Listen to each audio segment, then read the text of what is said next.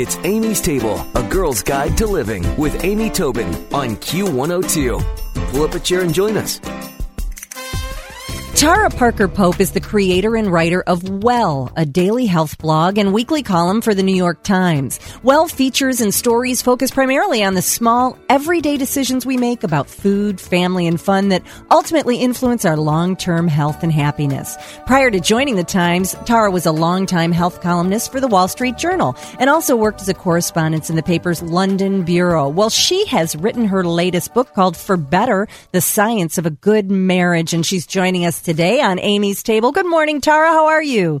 I'm great. Thanks for having me. Well, let me ask you, is a good marriage kind of like your premise in well, in that it's small decisions that we make that are going to affect long term happiness? You know, I think that's actually a really great question, and that's exactly right. You know, I think we sometimes look at marriage as this sort of big thing you have to deal with, and if your marriage is in trouble, it seems like this big, overwhelming problem. And really, the way to sort of help your marriage, you know, is to is to help it every day. It's not to wait till the crisis sets in. It's the small everything you do in a relationship that really can be restorative and help you take a sort of, you know, a good enough marriage to the next level to make it a better marriage. You know, it's interesting that you say a good enough marriage and take it to the next level. Do you think there's some distorted sort of mass view about what marriage really is? Do you think people set up an expectation that it's going to be wine and roses every blinking day? Well, you know, I think we sort of are, are kind of all over the place. I think that we do maybe go into marriage thinking that it's always going to be like it is when you're first dating, which is kind of crazy and nutty. And then we also have this other expectation that half of all marriages end in divorce. Now that is actually a myth. Most marriages do not end in divorce. And, and I think it's a problem that we believe that because I think what happens is when problems set in, we tend to be a little ambivalent and think, oh, well, this is just what happens to couples. But the truth is, is that marriage is getting stronger. If you look at the statistics on marriage and divorce, divorce is getting less common. And each generation is really doing a better job we are, you know, couples married in the 1990s have much lower 10-year divorce rates than couples married in the 70s. So marriage is getting stronger, but at the same time, I think we we struggle with it more because we do want a closer relationship with our spouse. We don't really want the marriage our parents had or our grandparents had. You know, we're redefining marriage in these, you know, these current generations, and that's why I think a lot of us sometimes feel like it's a struggle. Do you think that the reason that the marriage or divorce rates are declining now is because these are the kids of the people who got divorced and it broke their hearts? Well, you know, we do know actually a lot. Marriage is changing, and and you're right. Couples married in the 1970s appear to be headed for a 50% divorce rate, about 47% divorced at 30 wow. years in that generation. So that, but if you look at that generation, those couples, those people, men and women, were raised typically by, you know, a stay-at-home mom, a breadwinner father. They had different expectations in life. You know, even, you know, women today who stay at home and take care of families have different expectations from that relationship than maybe that more traditional woman in the in the 50s. So yeah. it's not so much about whether or not you choose you know, to stay home or work mm-hmm. outside of the home. It's more about what you expect from your partnership. And those women expected a very different thing in the 50s than women today. So the couples married in the 70s went through a lot. You know, they went, you know, the 60s was a crazy time for a lot of reasons and women really changed a lot. Men changed a lot.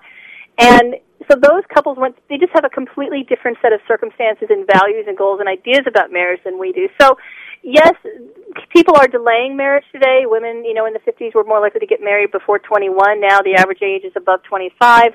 We know marriages that start later tend to be stronger. The weaker relationships are washing out before people even say I do. So we're selecting for stronger marriages. So so we're seeing people get married later, fewer marriages happening, but when they do happen, they typically are stronger. It, it's really fascinating, and it's fascinating to think that something like marriage could be cyclical or generational. You know, so many things define a generation or define a time, and it's interesting that marriages do as well, and it sounds very promising. But I want to get back to, as you say, eh, you're writing in well, what are some of the steps that people can make on a daily basis prior to getting to crisis level? And then I'm going to follow that up with, and when you get to crisis level, what do you do? Well, it's really interesting how much couples have been studied in the laboratory. And you know, I started this book because I was actually going through a divorce and I was looking for information to just really help me understand. I was a longtime health reporter. You know, if it was cancer, diabetes, I knew I knew what steps to take. But with a marital crisis, I really didn't know what to do.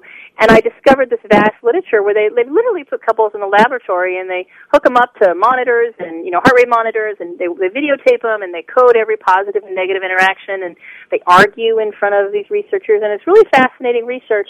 And when you study couples in this situation, when you study a lot of couples in this situation, and then you track them over time and find out, okay, what happens to those couples, what you see is that when couples are fighting, they every couple fights, and how much you fight is not predictive of a good or bad relationship. A little bit of conflict is good for a marriage because it shows you're really trying to work things out and sort of move the relationship forward. But what they see in these lab studies is how couples start those arguments. Do they start them in a negative way? If they're maybe discussing housework, do they say, you know, you're such a slob, you never help me? Or do they say, it really upset me that we had the party and that I didn't get more help cleaning up after the party? The second one is a legitimate complaint that you're absolutely entitled right. to raise. The first one is a really personal attack, a criticism. And so those kinds of subtle differences, they make all the difference in the world. And interestingly, they've actually sort of put, used mathematical formulas to study these interactions, and they have found that even when couples argue about issues of high conflict, successful marriages during these arguments and during the day there's about a five to one ratio of positive to negative. So even if your partner, if you're upset with them, you know, saying, honey, this is really bothering me, just, you know, we need to work on this issue. There's so many positive things going on in that sentence that you've got the complaint, which is the negative, but you've got the honey, the terms of endearment. You're saying we, which, you know, is showing togetherness. And so what they see is that when couples have more, you know, this, what it means, I think the practical application for us in the real world, not in the laboratory setting, is just remember that these small positive things you do, they count for so much, and it's so easy to do. It's so easy to say, "Oh, honey, you look nice," or "Oh, I'll do that for you," or you know, here, let me, you know, let let's celebrate this. And, and the, the small things we do really, really do count in a marriage. You know, it's funny because I'm sure some people will hear this and earnestly jump in and say, for example, the five things that sounds like a great plan. Others will consider it to be um, not very genuine if they have to plan five things. But is it your experience that you know, if you just buck up and do it, if you just say, okay, I'm going to, you know, in my mind, make sure I do have five po- positive interactions, does that start to develop, uh, you know, a skill that you start to use? And do you see relationships improve? I'm not getting that question out as well as I'd like, but no, you but know. I know what, I know exactly what you're saying. Well, and first of all, during a con, I don't think you have to remember all of this all the time. Right. During a conflict, when you have an issue you need to argue with your partner about, just remember that when they study these couples in a laboratory, it's not the whole fight they even pay attention to. It's the first couple minutes. It's the first three minutes of that discussion. It's how you start, the words you use. So you don't need to remember a whole bunch of stuff. You just need to remember that if I'm going to have this discussion, stop, remember how to start it. Don't use things like, don't say, you never do this, you should do right. that. In fact, just eliminate the word you from your, you know, that's such a simple thing to remember. And then the rest of it, I think that what we often take for granted, we think this kind of stuff doesn't matter. And I think hearing that it does matter, it makes you just want to do it. You know, they see that couples who, it's interesting. There's a whole body of research on something called capitalization. They look at people who celebrate the good times, who capitalize on the positive events in your life. We're not talking about the major, major stuff that goes on, but it's like you come home and say, "Hey, honey, guess what? I got a raise." Do you kind of grunt and say, "Oh, that's nice," and go on with whatever you're doing? Or you do, oh, I'm so proud of you. You know what? Let's make a special dinner. Let's go out and celebrate. Do you celebrate those small, happy moments that occur in your marriage? Because sometimes it's hard to deal with the negatives. Some of this negative stuff is intractable. They say that 70% of marital conflicts are never resolved. So if you're fighting about the socks on the floor now, you're going to be fighting about the socks on the floor in 10 years.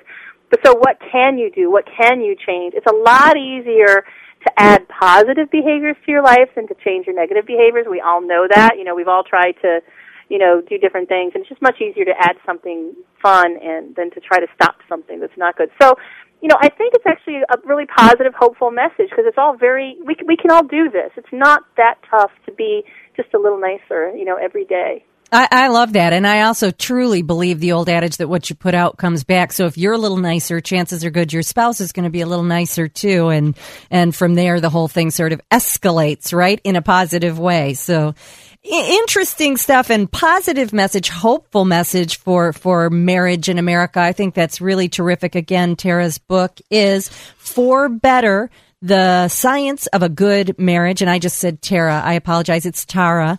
Tara Parker Pope. And I am going to put all of Tara's information on amystable.com. But I love talking to you today. I'm going to go home and be nice five times to my husband. That's great. That's great. And hopefully he'll be nice five times back. I'd like him to be nice six times. Is that asking too much? No. Tara, thank you so much. Really interesting, compelling information. Stick around for another helping from Amy's Table on Q102. Q. Oh